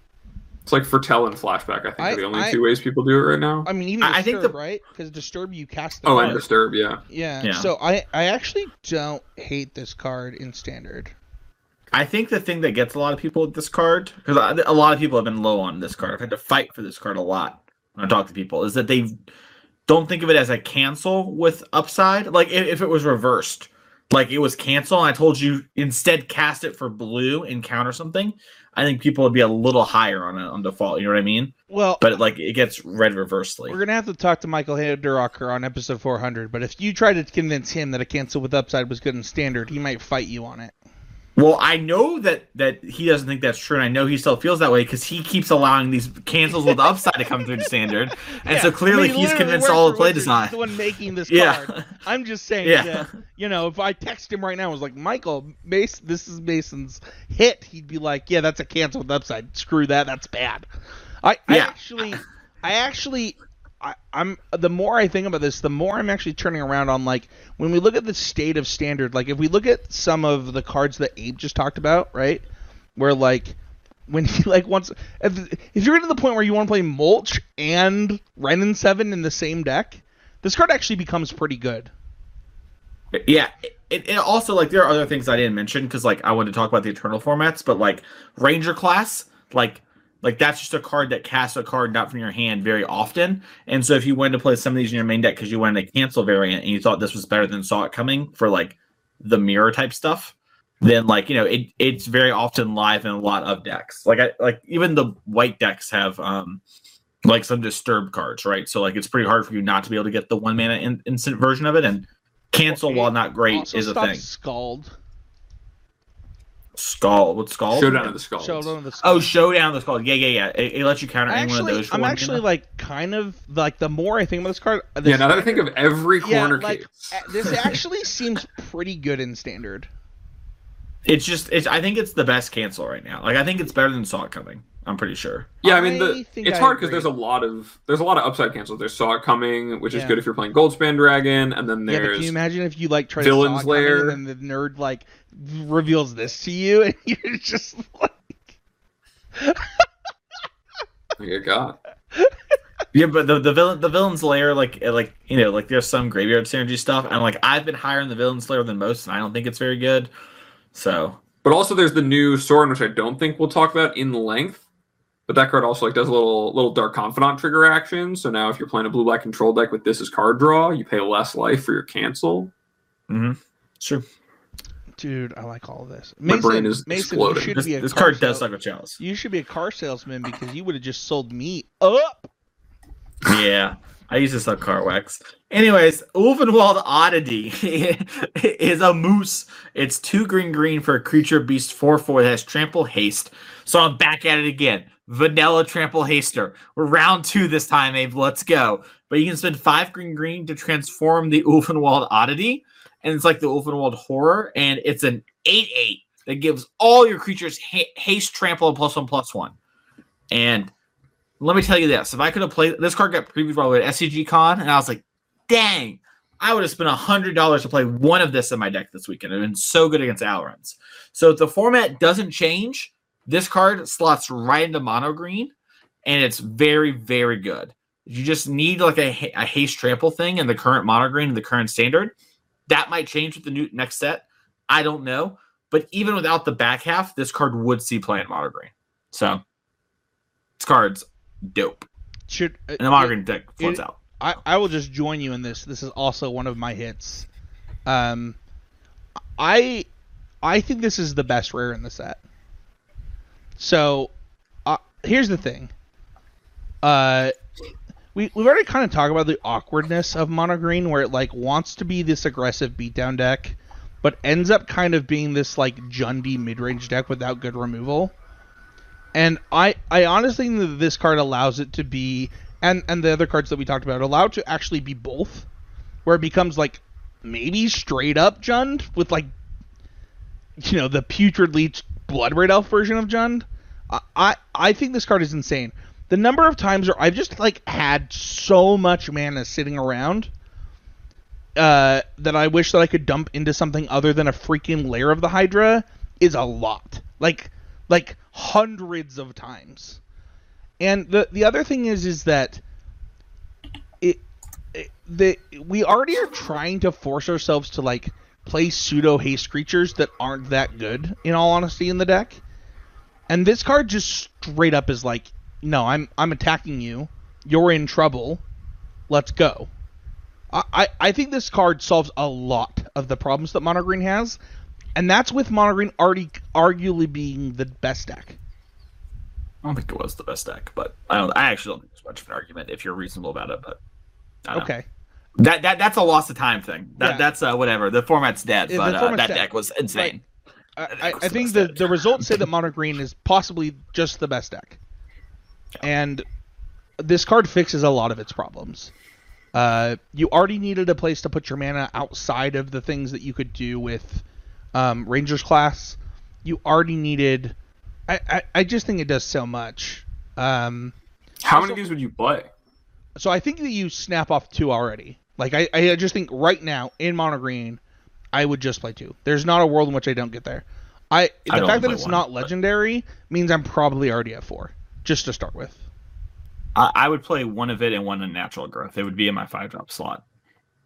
Yeah, I, I'm just trying to think like how many of this card can you actually really play? Because it is it is really good rate in a lot of games, but a lot of the format is already about four four, so a lot of the removal already lines up well against it. But I do like this something that is like in the standard format we just had. A lot of it was just about blue red and mono green, and so this is a card that naturally is a trump Yeah. to the mono green mirror. He- and is good against the, the blue red deck by having trample. Obviously, Mason haste, just talked about the one drop in in the the Gruul deck. I think this card in the Gruul deck fits in also really nicely. Like with, in all honesty, like I would not be shocked if we saw a Gruul deck that did not play Goldspan Dragon, instead played the other werewolf, played this card, played uh, the one mana wolf, the the sentinel, uh, the dwarf that makes treasure, and just was like, no, like we're gonna ramp into or maybe even Lotus Cobra, like like we're gonna ramp into killing you, and at the same time we have like a ton of stuff to do with our mana. Uh, we I, I don't know. I, I think that this I think this card's insane. I think this card's really good with gold. I have my Goldspan Dragons with this deck because you play Goldspan, and the next turn you can flip the moose. Sure, you can flip it with Goldspan. That's true too. Yeah, so like I, I think it does work nicely with that. But there might be like a like a deck that plays both those fives and Chariot and this, and that's like this instead of Moonveil Regent, or maybe like some number depending on how things go. But I'm, I'm with you. Like there's like a Gruul where maybe Temur with the, the pathways. You know, you kind of like cast the know, counter spells in game two. But anyways, yeah, I, I think that this card is quite good. And mono green, I think it's a pretty like assuming you can't change too many cards in mono green, I think it's like a pretty easy one of maybe a two up or maybe sideboard as well uh, card for the deck. And I think that it really opens up some powerful curve out draws, which are the draws that are best at punishing blue red, because blue red is a deck that does need to assemble its draws every game for it to work. And it does not actually do a great job of assembling its draws, and having a haste creature is actually super good. Like there are a lot of games I can imagine where I go like pack leader, I'll go troll this, and my opponents are just on the back foot where normally I'd be playing in the Esika's Chariot, so which is great, but not nearly as impactful as like actually pressuring your life total. I, I actually think like with pack leader, this card is just better. Like I would just rather do this than Chariot. I like obviously Chariot's insane, but uh, re- really quickly uh, because this one of the reasons this is in also almost one of my favorites is because my nickname was Moose in high school. So just like seeing this card, I was like, yeah, this is like the most Spencer card since Sarkhan. Like this is just great. Custom so, made. What is what is your other hit? Since that was one of your hits as well, because I'm excited to talk about this one. Yeah, so my other hit is one of my least favorite Magic cards to ever exist. Um, it's one of my favorites. Oh my yeah, gosh! I'm not surprised. Um, so we have Thalia, Guardian of Thraben. It's a reprint, and he- here's the thing: uh, the two drops in mono white suck. You don't actually have real two drops outside of of um, Luminarch Aspirant. Thank you, Luminarch Aspirant. Uh, they're they're like real bad, and the fact that this card plays well with Luminarch As- Aspirant is like infuriating uh, and I, I actually think that it could change the context of the mono white deck quite a bit because it, like it plays well with Elite Spellbinder. It play like I hate this card. I think that this card is like one of the most unfun cards in Magic history. I don't know why you just get to Stone Rain half the decks in a format uh, for literally no reason, and be, while beating them down. Um, but I I do think that there is pretty close to a 0% chance this is not a 2 of or a 3 of in multiple decks in standard. Uh, and I'm sure that there's a lot of people that are glad it exists because, you know, we have Temur turns or whatever, you know, or Grixis turns or I don't know. What, what I don't know how many people cast spells be after like the way that the, I mean, there's like a new there's there are two new time walks in this set, is that right? There, there's one with cleave that's the Cleave like, one and is there only the one? There's only the one. Okay. There's there, I think there's one in the commander set which you might have seen today. Oh, then maybe that's was. Started. Either way, yeah. I hate this card, but I'm kind of glad that it's in the standard format because I it does it does fix problems. Especially when you look at like if the two biggest problems that people have are chariot and and you know turns decks, it certainly helps against those decks. I do think that it puts a really annoying pressure on the format to play a lot of one mana removal, like a lot, a lot of it, and I don't like that because it pushes other decks out that don't play Thalia. But yeah, anyway, you love this card, so you can talk about it. In the words of Olivia Rodrigo from Sour, it's brutal out here to play mono green. You got a lot of creatures that aren't creatures in your mono green deck. And this card's really good against you, and the turn stack it's really good. But here's the thing: It's just a 2 1 for two. And those decks play Spikefield Hazard, and there's Blizzard Brawl, and there's a lot of things that like gets invalidated in current combat. But I think that the home for this deck is actually a deck that came out over the Invitational that would never been really seen before in its current iteration. That was the Bant Humans deck that we saw Team RIW and Harlan Fear play in the standard portion of the Invitational, where if you don't count the time they played the mirror match, I believe went X and four across all the standard. Or sorry, X and five across all the standard, if you don't count the mirror, which is quite good. Two competent players got very high. One got top 16, one got top 32. They did great with that deck. That deck is like a if you haven't seen it before, it's basically like an aggressively slanted beatdown deck that tries to disrupt you with things like Reidane and like that sort of stuff, and it's got brutal Cathar and whatnot. And this is like this is another good two drop on the curve. And the deck needed another good two drop. It like didn't really have one. And so now you have one that you can curve out with. You don't actually play that many non-creature spells outside of I think of Chariot and counter spells on the board. So I, I think this card's really great in that deck. Um, I think the format does have to like adapt or whatever, and blue red has to play more things that hit X ones and more early interaction. But I think that's okay because I think that currently that deck play a lot of unsummons or whatever, and it's just like pretty frustrating to play against for a lot of people. And so I kind of like making them have to answer it. So yeah, I love Thalia. It's one of my favorite cards. I love Stone Raining people. I love Tangle Wire. I love Rishadan Port, Strip Mine. Oh baby, Wasteland. These are some of my favorite Magic cards. I think so. I I literally like the more you talked, the more upset I got that this card is instant. Like I, I actually hate this card so much. It's in my hits because I actually think it's insane, but like I I this is so unfun. You know, if there's something that people don't like historically, it's taxation. without And this card, this card's only like really defining text is the taxation. And so I don't fault you for hating a card that is literally, hey, everything you want to do is way more expensive because I said so. Um, I do think though that Dude, can we just In- can we actually talk about that for a second? Because Thorn of Amethyst literally is a rare that saw play. Like It's a non-creature. It's a creature. It's a legendary creature. Yeah. You can't stack them. All right, whatever. I, you like, can stack them, and you usually play answers to those things in your main deck. I just Yeah, like, it- cannot believe this card exists. I'm going to ask you a question. Would you rather have Thorn of Amethyst or 100%. Thalia? And answer. I would all- actually just rather people play Thorn. Why? You're wh- what are you gonna do against a Thorn thorn? break. So time out. So because like like because the decks that are gonna play Thorn are gonna only bring it in in a, as a sideboard card against like you know decks that it's really good against, right? Whereas like this card just naturally hoses your curve in every mid-range deck ever, and then also is insane against control, and also like it, it also has first strike. Like this card is good in every. I hate this card. It's a Like, I- two-one though. Like Okay, sure, but it's also a two drop. It's a two one Yeah. first strike. That's not even the same thing as a two one. Like I hate this card so much. I'm actually getting mad. We need to move on. Tha- Thalia's dope. It get, like, I don't know. I, I, I'm I like excited this for for a lot. Thalia in the Lords format pioneer. That's true. The Lord's Phoenix, format. your days are numbered.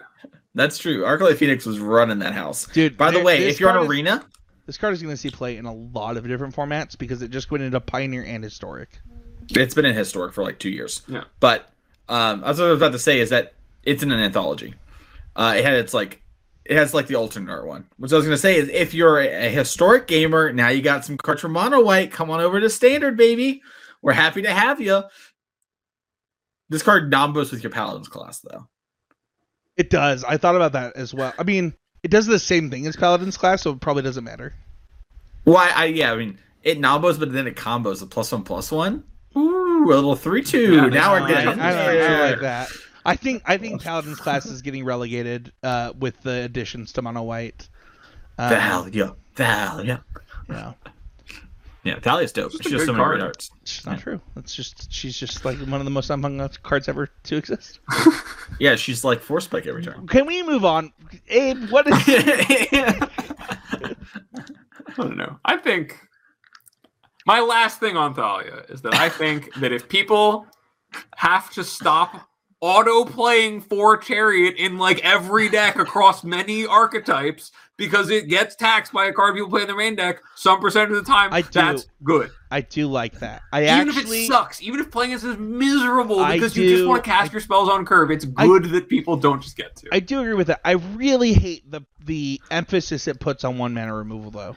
When like the emphasis is already there. Don't I, worry. so I it. do agree that that's true, but like the problem is is that it becomes overdrive. Like if I don't draw it, I just lose.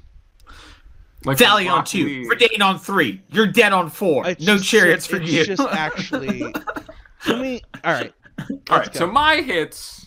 Let's talk about let's talk about some more some more White beloved white cards than Thalia. You know, things get a little heated. Let's cool down. How do we feel about Valorous Stance? My first hit of the set. It is a one and a white instant, a reprint from Fate Reforged. One white instant. Uh, choose one. Has two modes. Target creature gains indestructible until end of turn or destroy target creature with toughness 4 or greater. This card is just the perfect kind of flexible card to me, especially as we were just talking about. People are going to be drawn more towards playing cheap removal. It's a good answer against the decks that are overloaded on removal, so you can main deck it. And it also only really answers the biggest stuff, right? Like answering Smoldering Egg or Goldspan Dragon or the Moose or any one of these cards out of Mono White, because you're kind of in this awkward spot where it's hard to play good answer spells. Um, it, it kind of it fits the the mold very nicely, and I think there's a card that you can easily justify main decking in best of one or having as a sideboard card against Smoldering Egg that also plays well in the games where they don't draw it. Uh, it's just like an all time favorite of mine, uh, When and I'm really glad to see it back. back in the day, in the olden days, the boomer days, as some would say. Although I did get a definition that really clearly made me a millennial Magic player, and I'm not a boomer or a zoomer in, in Magic, which made me which made me happy. But uh, we used to do a set review, Abe, where we did like an LR set review, where we literally reviewed every card and gave it a grade for constructed. I'm pretty sure that I would have given this the equivalent of like a C plus or a B minus uh, in constructed. I I love this card. Uh, this I think that this card actually made blue white heroic one of the best decks in standard in its time, single handedly. Like I actually do not know. I actually lost to that deck at the Pro Tour, lost to this card, and was like, fair enough. Like I like that is how good I think this card is. Uh, it does both sides are playable regardless of the matchup. Uh, I I, th- I think this card's insane. I, I actually am really glad to see this in standard, and I I think that it, it would be a mistake not to own two of these in your collection. Card's good. Counterpoint doesn't kill Thalia. Does protect your Thalia though. For three mana, it's not very good with Thalia. Yeah, but here's the thing though, Spencer. They had to spend more I mana don't too. like. I don't like So this conversation. I want to move on. Yeah. Bam. They're like I hate Thalia so much.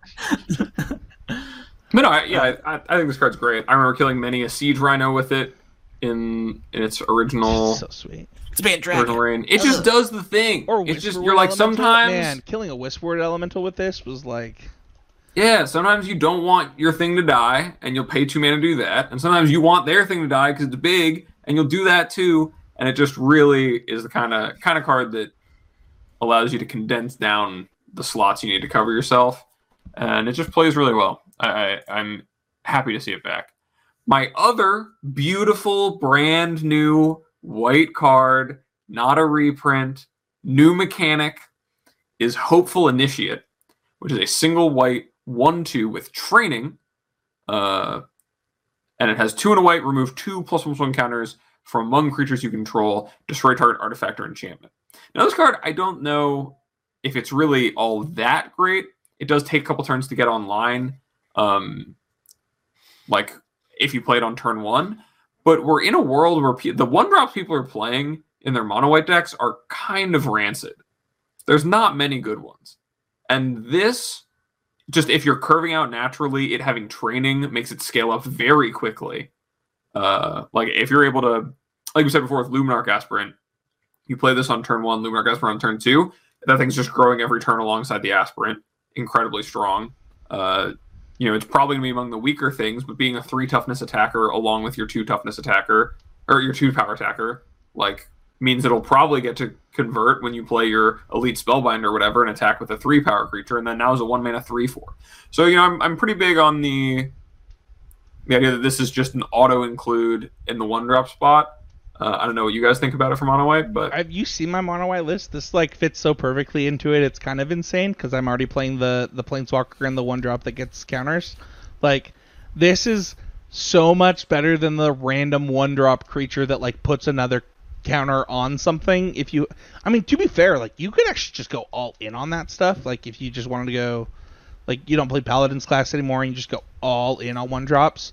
There was a, uh, I was playing I don't remember what the series was called, but the at GPs for day two instead of playing a PTQ, you could play a series where like you would be invited to Wizards. the Super Sunday series. Yeah, so the, for the Super Sunday series, I'm I'm playing Esper, and it plays this deck that goes turn one Suntail Hawk, and I was like, what is happening right now?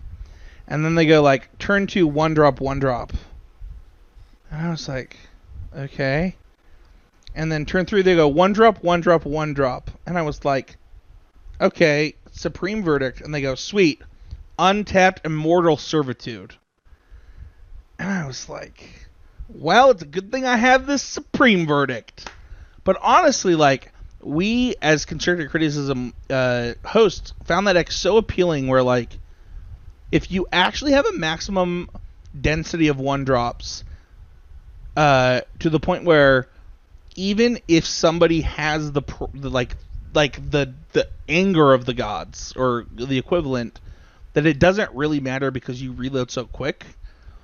Uh, it's pretty enticing, and I do actually wonder if we're getting pretty close to that with white one drops, due to how the white one drops stack up in their synergies with this card. So Yeah, I think it plays pretty well with um, one of your uh, one of your sleepers. The the one that if you have a small creature come into play, you draw a card. Like you know, you, you curve into that, and then your deck is still just more of these one drops uh, that that mitigates a lot of the downside of having to empty your hand really early. I think I think this card is really good as as your first card, as well as like in the double spell white deck is pretty good. Like even if your two drop is the spirit that like makes one ones, Mason is not as happy as we are about this card. He's like staring at the ceiling, deciding. I'm trying to figure it out. Because the problem is, is I think you need a glorious anthem effect. I'm trying to remember what all the creature types are because there is one in standard from Kaldheim, Rally the Rally the Ranks. ranks, where you choose a creature type. It's yeah, you got to choose the creature type and then all of them with that creature type. I was, I was trying to think about all the how many of them we could overlap. So uh, This one is a all of the ones that I just mentioned. This one, the one that the planeswalker gets, and the one that when you double spell you put a counter on it are all humans. Okay. And they have Paladin class too, which I was thinking about. It's like a four mana one, but you can go like bobbity bippity boopity. But if So- you Yeah, don't play and- Paladin's class and instead play that plus Thalia and the uh and the uh, Luminarch Aspirant is also human, you actually just straight up have one drop double spell humans. Yeah, I also think that you know, as much as just a one mana one two with training is probably one of the better white one drops you can play. The ability on it to remove counters and destroy artifacts or enchantments is definitely relevant with the amount of like chariots and rangers classes or whatever there are around, and the times that incidental value does come up. Uh, I think like really push it over the edge, and will will definitely be something where you're kind of impressed with it uh, on- once you play with it. Because like you know, ranger classes ubiquitous and chariots ubiquitous, and just a lot, a lot to like. So those are my hits. We're that's gonna do it for the Crimson Vow, and I vow not to bring up how close we are to Kamigawa right now. Thank you all so much for listening to Constructed Criticism this week. We're happy to have you next week. We're gonna be back with Standard. You can find us all over social media. You can find me on Twitter at Mason E. Clark, tweeting all the time. Find me here each and every week. Find me at Card Kingdom. writing articles for them. We got some deck listies dropping this week. Spencer, where can people find you? You can find me uh, in the constructive criticism Discord for patrons, as well as the Heezy Game Media Discord overall. That'll be the place that we're, you know, uh, communicating with people about things like the open and stuff like that. The people from Common Knowledge are there. The people from, you know, just all of the shows on the network are there. Um, uh, also, you know, if if you are into more stuff than just Magic, I do do another podcast just about nerd culture uh, with with my friend Wes Singleton. Uh, we just recorded it. It should be released this week.